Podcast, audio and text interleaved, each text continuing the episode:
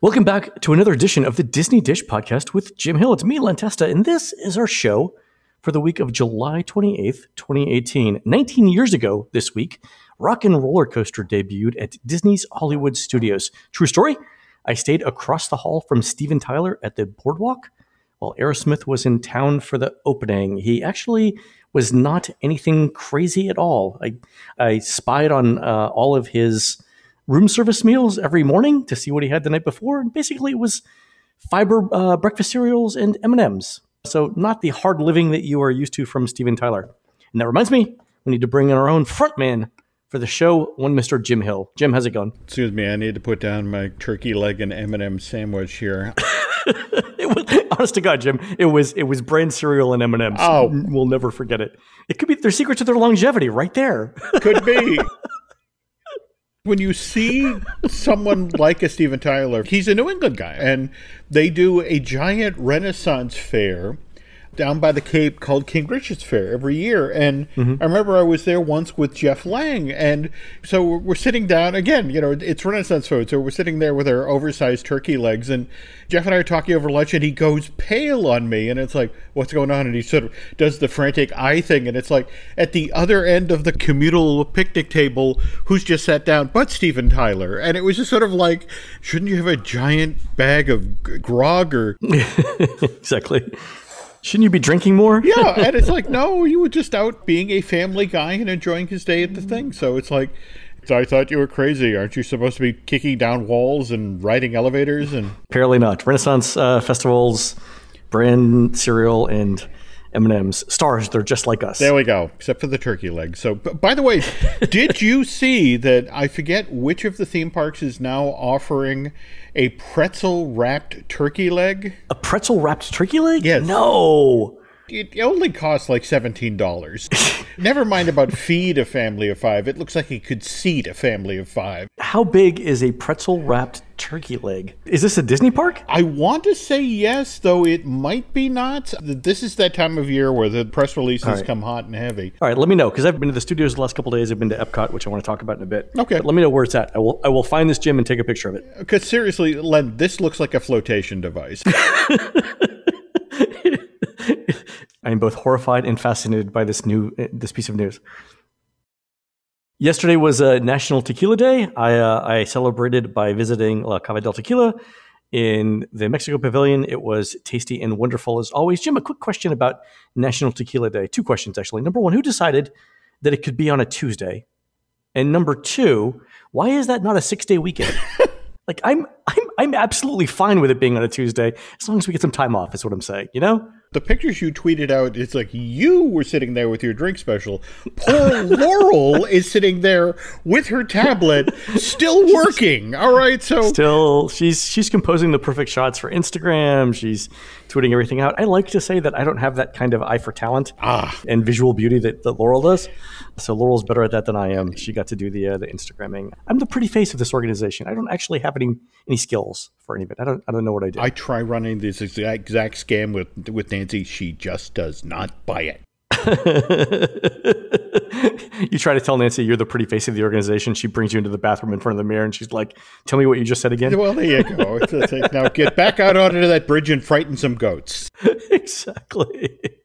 The other thing I did, and I've done this a couple times in the last 6 months, but I ate at Tutto Gusto, the wine bar next to Tutto Italia in Italy. Oh, cool. And? The place was kind of expensive. Remember when it first opened, you could order the meats and the cheeses and the charcuterie plate sort of a la carte. And then pretty much instantly after they opened, they switched over to a two-person fixed menu for each of the different boards. Like it would either be like two meats and a cheese, a meat, two cheeses, some combination of vegetables, meats, and cheeses. But it was like $25 to $29 per thing. Yeesh. They've still kept that. And the thing that I think was surprising to me, those prices really haven't changed very much in the past 3 years.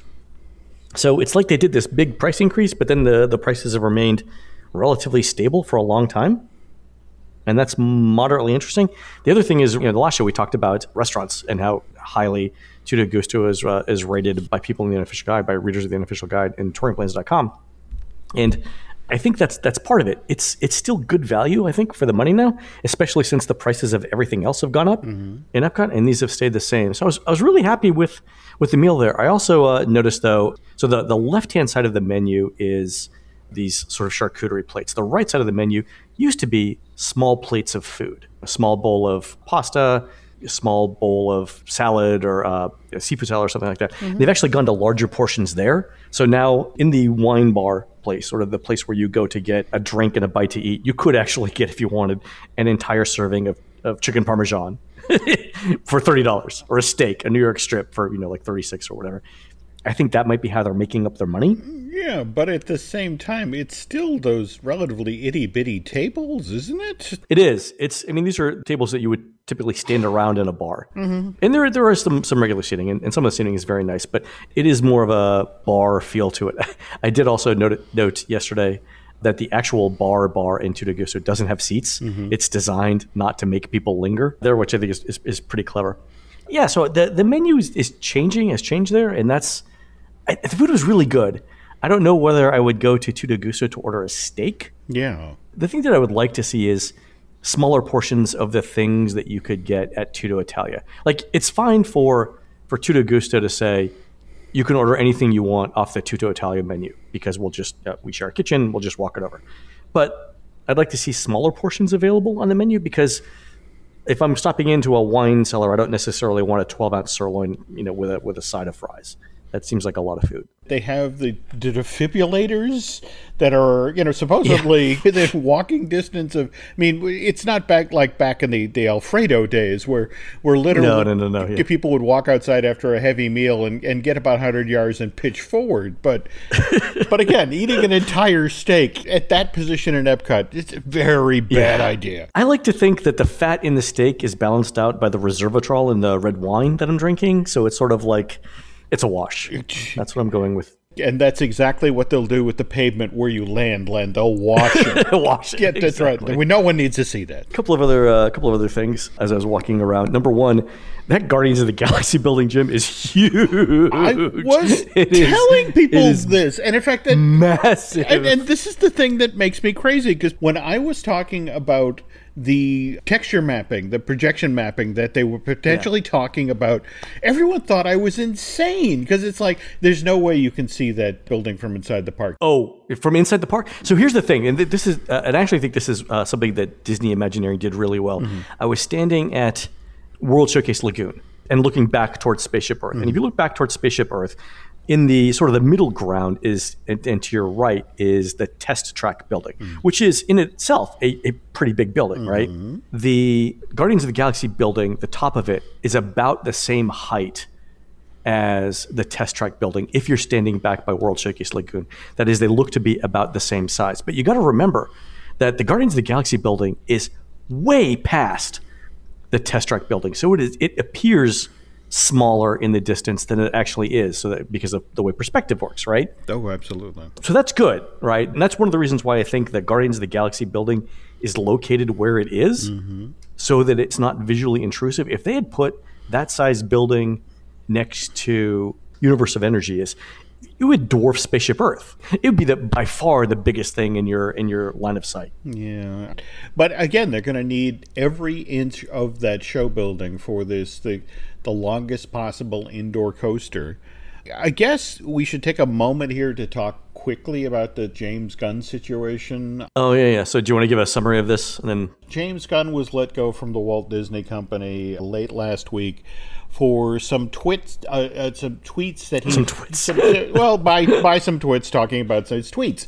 You have to understand that James, prior to working for Disney, actually worked for Troma, which this is the studio that's made how many Toxic Avenger movies, and they kind of pride themselves on being offensive. So while James was there, he kind of stayed with the house style and made some very unfortunate jokes that, unfortunately, after what the Walt Disney Company did with Roseanne and John Lasseter, their hands were tied when these tweets came out. So James was let go on Friday, and what's been kind of interesting is that the entertainment community has pushed back in a large way. In fact, as of right now, there's a change.org petition online that last I heard was over 270,000 signatures asking. Oh, really? So it was at 200,000 yesterday, so it's at 270 now? Yeah. This is not going to change at least until the Walt Disney Company completes its $71.8 billion acquisition of Fox. They need to have this deal locked and out of the hands of government regulators who could perhaps turn this deal around. Remember, it wasn't all that long ago that the AT&T deal suddenly came up for review again. But look, James was incredibly gracious, took full responsibility for what he did. And what I'm hearing from folks at Disney is that basically, if you notice, it wasn't Bob Iger that made this announcement. It was Alan Horn, who's the head of Walt Disney Studios. Okay. By the way, is looking to retire at the end of this year. So there's kind of a thinking, thought in a way that if James did the right thing, he took responsibility, he apologized, he stepped away quickly. Based on folks I'm talking with within the company, the belief is that James will eventually be allowed back. But he won't be allowed back in time to direct Guardians of the Galaxy 3, nor will he be available to do the onboard ride footage for the Guardians ride for Epcot. Given our current political climate and what's going on in the culture, the belief is that James is probably got to do his time. It'll be a year, maybe two. Uh-huh. And then hopefully he will be allowed back in some capacity. The folks at Marvel really love him. In fact, basically the entire cast of the movie came out and it's like supportive of him. So this is kind of an interesting situation. But and James, who was really, really looking forward to working on the Epcot ride because he'd had so much fun working on Mission Breakout last year. This is where we are in the culture right now. And Disney, again, felt like its hands were tied given what the company had done in regard to what Rosanna tweeted and what they'd done in regard to Mr. Lasseter and the many unwanted hugs. So so Lasseter's thing is completely different. Actions are different than speech, right? So Lasseter's in a category of himself. I get that. I thought they overreacted with James Gunn. Mm-hmm. And by the way, I don't really care for the Guardians movies. Mm-hmm. I don't know who this guy is. One way or the other. I think the jokes that he made were tasteless and they were offensive. They were what, 8 years ago, Disney knew what they were getting into when they brought him on for Guardians, right? All of this was available when it was Guardians. Number two, there is a difference between jokes made in extremely poor taste and racism, right? Those are two vastly different things. You are preaching to the choir. Especially here. Unrepentant racism. Yeah. Mm-hmm. As a business owner, I would treat both of those things in separate categories. Mm-hmm. I don't think they're equivalent at all. And I don't think firing James Gunn was warranted in this particular case. It just seemed to me to be an overreaction. He took it graciously. I wouldn't have any problem bringing him back. And again, I don't even care about the Guardians movies or about him. This was just a, looking at this from a business perspective, that's not the kind of thing. The two things that happened would not have got equal penalties from me if it was my company. That's all I'm saying. Everybody I've talked with at Disney had said if we weren't in the middle of the Fox deal, we could have hung tough. Yeah, and I get that. If Iger comes out and says, look, these are two vastly different things, I get it. But in the regulatory environment and the environment that they're in, I understand it, right? I understand why they did it. Anyway. On to other things. So I was over at Epcot. I decided to go over to the Boardwalk area. Mm-hmm. So some news about the gondolas here. It looks like the Speedway gas stations have been closed the last couple of nights. This is the Speedway gas station over by the Boardwalk. The theory there is that they're either stringing wires for the gondola or they're testing the stringing of wires or something up above, something high up on the gondolas. So I'm still hearing sort of summer 2019 for these things to officially open. But progress is being made there. Yeah, that is the time frame I'm hearing as well. Though when you talk with folks on this project, they're just sort of like, we really don't want to commit anything close to sounding like a hard date on this. In-house, I guess they're talking summer of 2019. But if you talk with the folks in ops and the people who are going to be handling training and that sort of thing, they're like, look, we don't anticipate getting guests on these things significantly till the fall of 2019, and we want to be ready, tested, and everybody's knows the procedures out ahead of the opening of Galaxy's Edge. So look for them to probably be up and running and handling guests about 60 days out from whatever Disney settles on for the date, for the opening date for Disney Hollywood's version of Star Wars Land. Okay, and we'll know that it's close when they start testing actual gondolas on the track, right? There you go. Speaking of new things, I was over in Toy Story Land Sunday, you know, just to see how the new land was faring with people, and it is entertaining. It was super crowded. People were having a lot of fun on Slinky Dog. People were enjoying themselves to a reasonable degree on Alien Swirling Saucers. Obviously, Toy Story Mania was also super popular. A couple of interesting things, though. I don't think we've talked about this on the show, but Toy Story Land is a dead end because you can only go in and out of it one way. From a pedestrian traffic perspective, the fact that you've got one entranceway supporting bidirectional traffic makes the whole place feel a lot more crowded than it is. You talk with the folks at the park. Their genuine fear at this point is because of the idea that's now being floated about, at least for the first year or two of operation of Galaxy's Edge, about people will exit on the Grand... They'll go in through the Baseline Tap House area of Grand Avenue, and they'll come out Toy Story Land? Is that the idea? Well, they keep swinging back and forth on this. In fact, initially, I believe the idea was that they were going to... Because, you know, it's such a heavy retail presence, you're dropped right in the middle of Black Spire Outpost if you go in through the Toy Story Land entrance, whereas if you go through the other side, this is where you find the group of X-Wings that are parked in the forest. And the belief is the retail folks, especially the retail folks who are paying for all of this handmade-looking merch, it's like, look, they have to enter through that. We want them to come right in and see it and open their wallets. Oh, by the way, I've had considerable pushback on the Death Star. It turns out that you are, in fact, going up to a Dreadnought, not the Death Star. Ah, okay. All right. Death Star was the original idea. It's since mutated largely on the back of what was proposed for Last Jedi, the scene with Rose and Finn. So in the current timeline, the Death Star no longer exists anyway. So the Dreadnought makes more sense. So they keep sliding back and forth, and we can't decide, and we're probably going to wait to see what happens in Anaheim in June before we decide whether or not we're going to commit to this. But it looks like, again, for the first 2 years, the belief is that, you know, that people will enter on one side of Star Wars Land and be compelled to go out the other side. Oh, yeah. I think that's, at least for the first few months, that's the only way that crowds are going to make sense. Because otherwise, you'll have people in stormtrooper outfits trampling kids, running to Alien Swirling Saucers. It's just not a good thing. And, you know, the downside of it, it means that Toy Story Land will not operate the way it was initially designed to. I mean, face it, the plan was that you were going to open up this entire back of the park and have this wonderful flow through, and then at some point you were going to see the whole magic of animation structure where Launch Bay is right now get pulled down and eventually create a flow through that would allow people to literally, you know, for the first time ever, you wouldn't have a dead end on Sunset Boulevard. You could hang a left and go up, you know, a Pixar-themed street that would eventually tie you in with Toy Story Land, which would then allow you to flow into Galaxy's Edge, and you could walk all the way around the park and come out by Muppets. And, right, you know, for the first time ever, this park was going to have decent flow-through, and we're now years away from that happening. The other thing I did in Toy Story Land is I finally ate at Woody's Lunchbox. Ooh.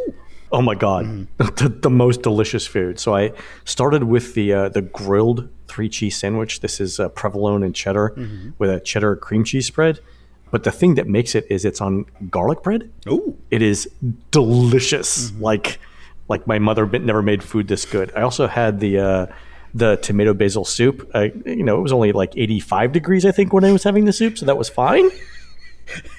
Fine. Okay. It's fine. There we go. So, if you could just slather me in the cheese sauce while I'm eating this, I think it could be more human. Okay. But then the thing that I love, the raspberry lunchbox tart. So this is sort of like an elongated, thicker raspberry Pop-Tart, which is my favorite flavor of Pop-Tart. But this is just delicious. It's covered in strawberry fondant, I think. It is like every good tasting red fruit you could have. Totally delicious. $3.29's a bargain for it. I know you can get an entire box of Pop-Tarts for that, but this is better. It was really fascinating. It was actually so much food that I couldn't. I wanted to go back and try the barbecue brisket melt. Mm-hmm. But here's the problem, Jim. So I eat this food and I go back. There are only two cash registers at Woody's Lunchbox.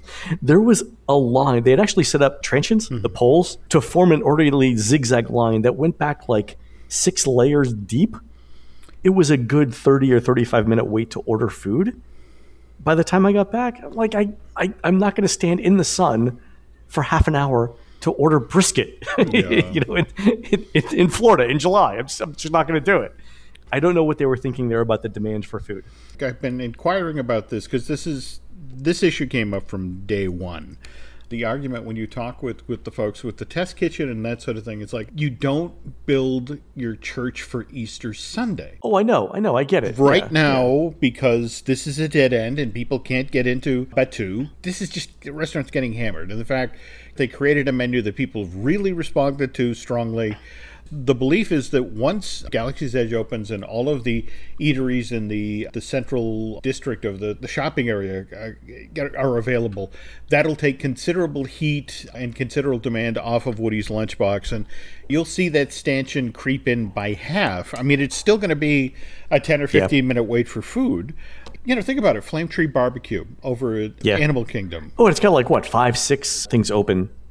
But you got 5 or 6 registers open, but it is in the middle of Discover Island. It is on the central walking path to both Dinoland and to Asia. Having had conversations with the designer of this particular restaurant, it said, our hands were tied when they said lunch box.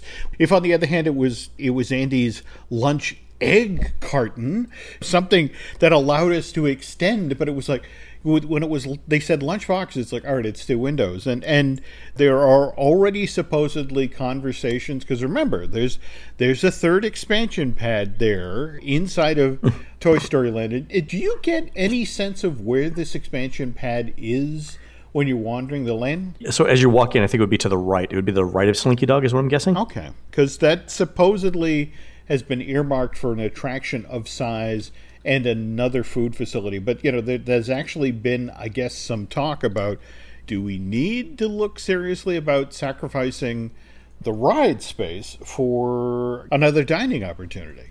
They don't want to make a decision about this for about 3 or 4 years. They want to wait on Galaxy's Edge opening and seeing what flow-through is and what demand is, and then revisiting, do we need another ride, or do we just ditch the ride and go with a food complex? There's definitely stuff to the right, I guess to the north of the north part of Toy Story Land. Speaking of speeding things up at Woody's Lunchbox, did you see that the Monte Cristo sandwich lasted less than 2 weeks after opening and now it's gone? In talking to people at Food and Bev, they said that the problem was that 75% of the orders they were getting for the Monte Cristo were special orders, or people were saying things like, can I have it without turkey? Can I have it without powdered sugar? Can I have it without the jam on it as well? And that was slowing things down even further because those had to be made to order. So they got rid of they got 75% special orders. I mean, that's astounding. Well, that's the world we live in now. No, I get it. But you would think that somebody in Food and Bev would have some experience saying, okay, this sandwich that has 2 kinds of meats is deep fried, contains a raspberry jam and then powdered sugar. The more ingredients you put into a thing, the more things people can object to in it. Why would you have that of all things? Let me give you a little background on the Monte Cristo, which, you know, again, is served out at Disneyland in the New Orleans Square area. Yeah, in Blue Bayou, yeah. Care to guess which soon-to-be former Pixar executive loves the Monte Cristo sandwich? Oh, okay, fair enough. I'm gonna tell you a joke here. So we were at a bar, a Disney bar. A drink that they serve is called the Blue Sky Soda, but it didn't have a description on it. So Laurel asked the server, "What is a Blue Sky Special?" And the server gives the description of it. And at the end, I paused and I said, "And then when you're done, John Lasseter fills you up." The server looked at me like, "Yeah, we can't say that. Just not a joke that I could endorse. I can't laugh, but I'm going to walk away now." You may hear me saying something. Yeah, chortling in the distance. In hindsight, here's hoping that Pete Docter likes much easier to make sandwiches. Yeah, exactly. So one last thing, and then we'll talk about some Epcot rumors. I was over at All Star Movies.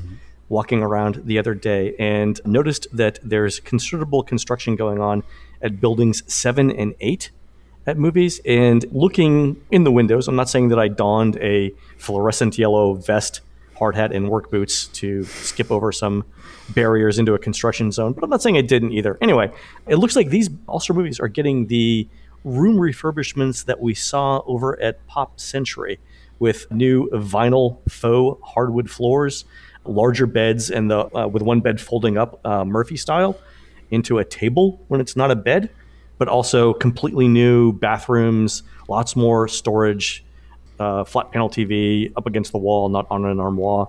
Looks like a much cleaner design, much more like what Pop Century got. The floors are lighter than what Pop Century got, so it's more of an oak instead of a teak look on the floors, but I really liked it. It looked great. I would expect that these rooms should be ready, building 7 and 8, by late summer, like September-ish.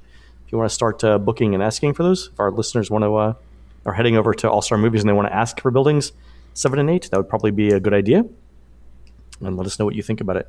But this is, Jim, this is all preparation for the 50th, right? Oh, absolutely. Though I was told in regard to these new faux wood floors, they are so much easier to clean and maintain than the old carpets. Yeah, they're not going to trap dirt the same way, yeah. Yeah. Now, the All-Stars, they were the ones that got the conversion to the shampoo and the body wash that's chained to the wall. I wasn't able to get into the room to see what the shower looked like. If there's a room open, I can sort of wander in. Mm-hmm.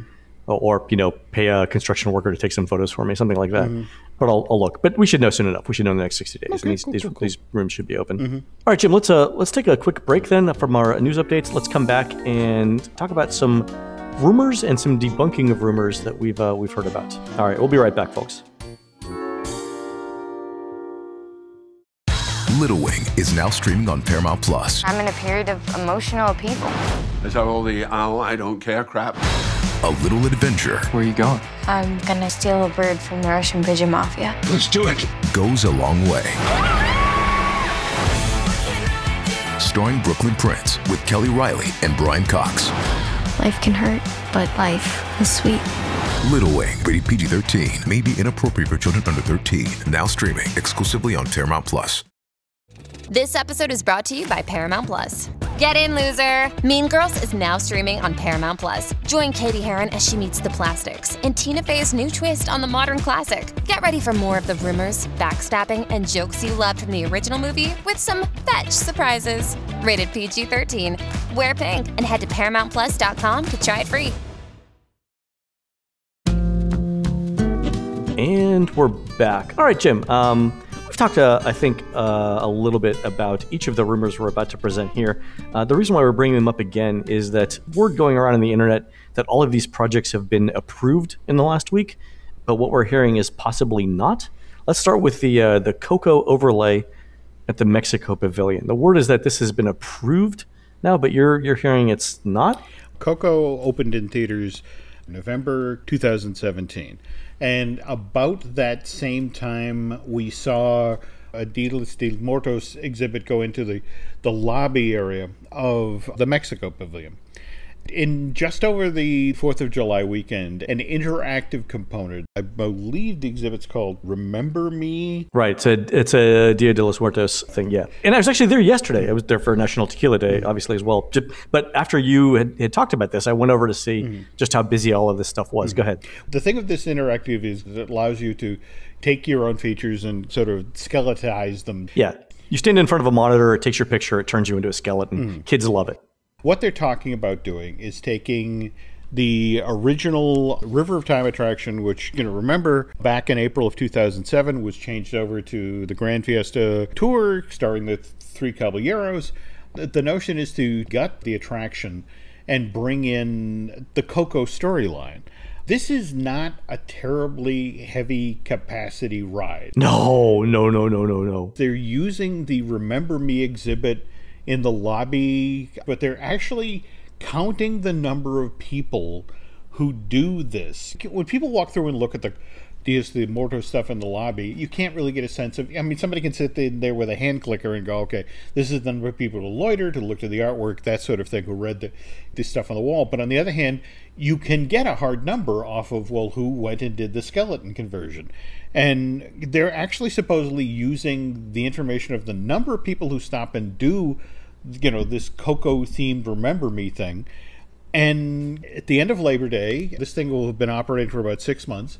Mm-hmm. They're going to take that number back to Imagineering and say, okay, extrapolating the number of people, you know, who stopped and did this, this is what we believe the interest is in a Coco attraction. What for me is fascinating is that it's actually the Mexico Pavilion itself that's kind of pushing back against the Coco redo, and a lot of it actually has to deal with the San Angelo, the restaurant that's right in the water around the.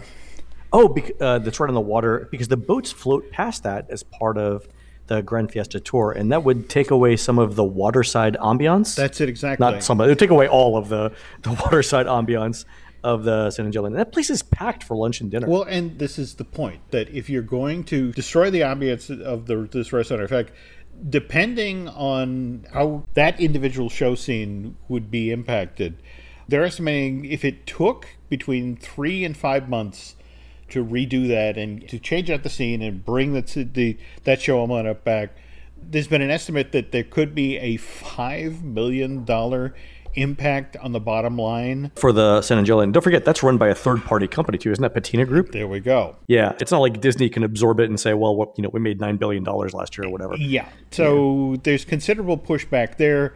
The other thing that's coming back is that they've done significant study inside the building, and it's just not a Maelstrom situation where you have the, for example, the Spirit of Norway movie theater, where, okay, we can put an additional show scene here, we can extend the track.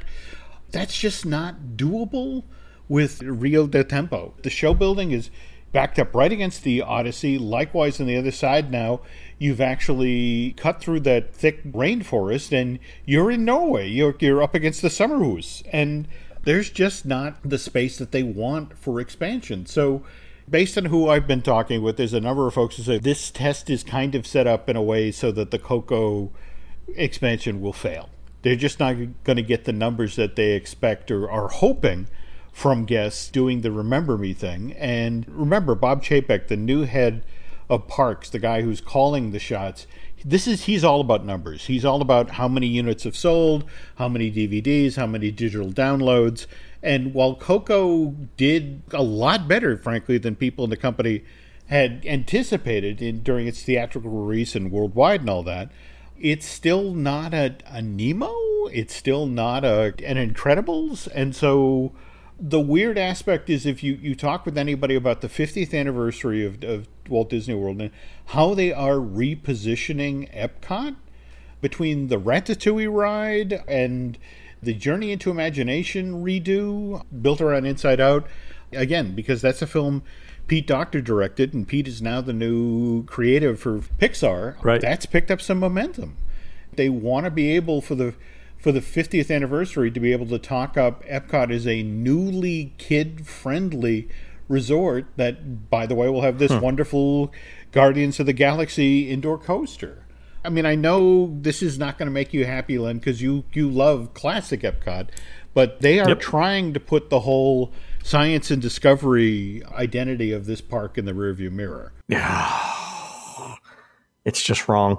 All right, Jim, one other quick thing. Rumor was Brazil for the next country. You're hearing that that's also not been greenlit yet? What I heard is that suddenly there was a conference room that was set up with the Brasilia model again and the concept art. And you do that when you are talking with potential sponsors. Ah, okay. I guess conversations have started yet again.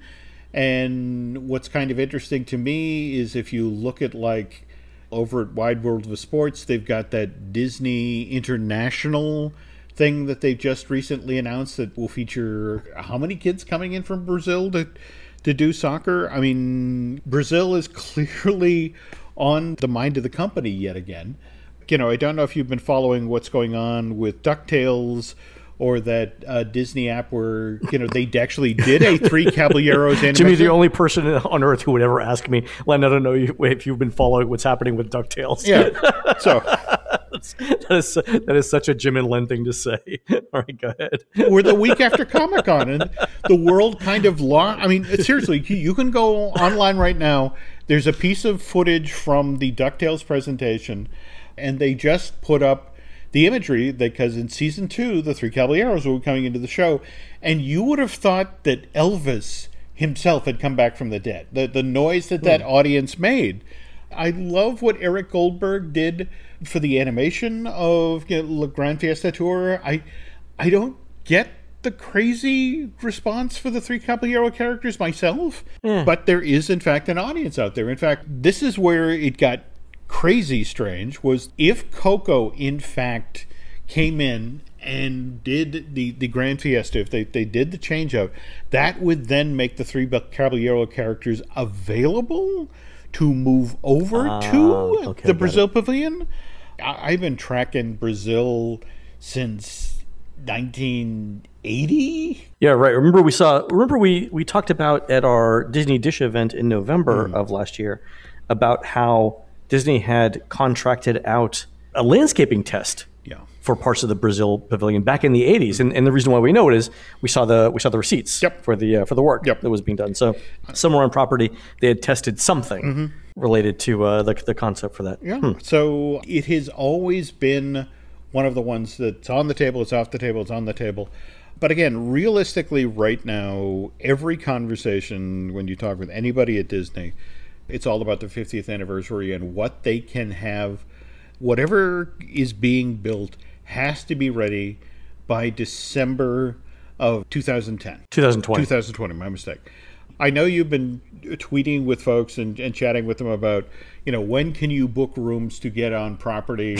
Exactly. October 1st, 2000. 499 days out. Yeah, yeah. Just be careful, because I have been hearing that they will do the year-long celebration thing, which most likely will kick off January 1st of 2021.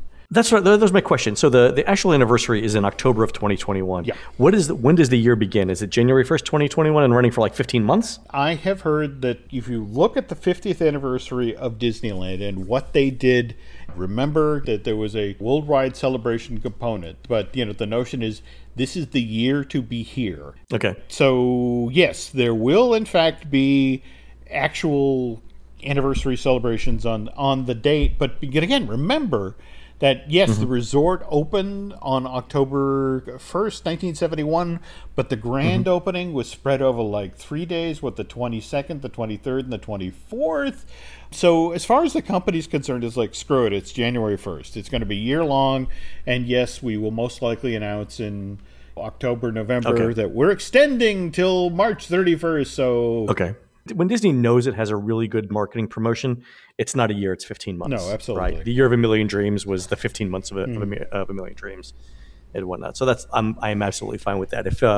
If the marketing promotion here is any good at all, 15 months is fine. I would just be ready for this to get underway in January. And again, if you're a purist, absolutely, book the October 1st date. But yeah, if you're one of those people who's clocking 500 days out, might want to slide that about 9 months earlier now. All right, Jim, I know today we were going to talk about the ratings for Universal Orlando restaurants, but we're already pretty long into the show. Let's save that for the next show. I do want to say one thing about restaurants, though. Did you see the list that Restaurant Business Online came out with last week, rating by revenue the top 100 independent restaurants in the United States? Did you see this list? No, I missed that.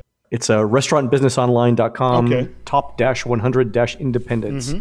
And this is ranked by sales. The top independent restaurant in the United States, Tao, Las Vegas. Totally not surprised by that. $42 million in sales last year. Average check, $90. Number of meals served, 226,146. Number 2, Joe's Stone Crab, which I've been to in Miami Beach. $37 million, $80 average check, 316,000 people. Here's what's interesting, Jim.